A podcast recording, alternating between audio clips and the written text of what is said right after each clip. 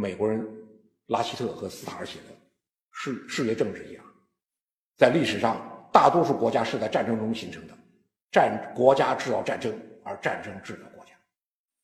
大家注意，对方的国际关系理论这种彻底性，还是我们这个羞羞答答的这种掩盖。我们的军官在俄罗斯学习，我们今天很多军官在俄罗斯学习，俄罗斯教地缘政治的教官教授就这么命题：国家边界怎么形成的？我们的军官起来回答。国家边界的形成，山川河流、自然地貌，形成分水岭吗？中心线吗？不形成边界吗？俄罗斯的地缘政治教教授讲不对，国家边界的形成是上一场战争的结果。这就是对方理论的彻底性。我们哪条边界不是上一场战争的结果？我们凭山川河流、自然地貌，我们划到哪去了？所以我们在讲。中国也概莫能外，战争国家制造战争，而战争制造国家。对我们来说，什么呢？打败侵略者，建设新中国，这是我们的出路。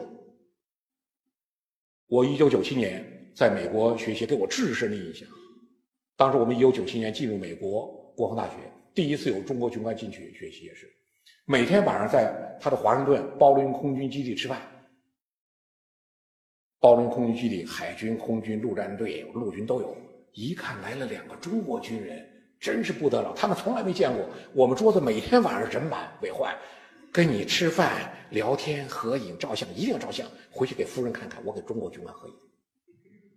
刚开始我们以为美国人很好客，最后才明白，就是打过仗、交过手、吃过亏，他对你印象特别深刻。我们参观西点，西点军校，美方当时安排呢驻华陆军副武官呼珀中校陪同我参观，因为呼珀中校是西点军校一九七八年的毕业生，这是西点军校的校徽。我们在西点军校的校史馆内看见了上甘岭五九七点九高地和五三七点七高地两个高地的模型摆在西点军校纪念馆里。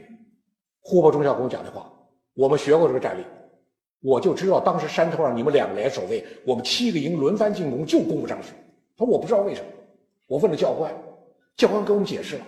我们学员讨论，我们的军官在一起讨论，按照教官讲的模型，在沙滩上推了半天，最后还是没弄明白为什么七个营就攻不下两个连的阵地。中国人民凭什么自立于世界民族之一？就凭 Made in China，或者我们叫外头赚点钱？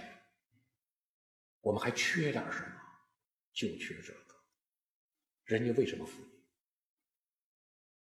我说呼珀中校永远不知道上甘岭我们是怎么打。上甘岭五九七点九和五三七点七两个高地，被美军地面炮火削低了一米到两米。美军的指挥者范弗里特，在美军内部称呼叫什么？范弗里特弹药量。就这个指挥官走到哪儿，用弹药量极大，他有钢铁堆往上铺。我们整个山头被美军地面炮火、航空火力全部摧毁，所有的树连树枝、树叶全没了，树皮都没了，弹片全削掉，半米深的宣土，炸弹跟松的，我们的坑道完全站在建在反斜面，正面全部是敌人炮火，非常猛。反斜面的坑道呢，输送给养特别困难。后来发现往坑道里送萝卜，送萝卜不行，吃萝卜烧心很难受，送苹果最好，又解渴又解饿。志愿军军长秦基伟，就后来当了我们国防部长的秦基伟，当年十五军军长，把自己的私房钱都掏出来，十五军机动精锐全部集中在平壤采购了两万多个苹果，十五军党委定下指标，谁送进坑道一篓苹果，记二等功一次。整个上甘岭战役打完，没有一篓苹果进入坑道，美军的航空火力、地面火力封锁非常严，送果员全部牺牲。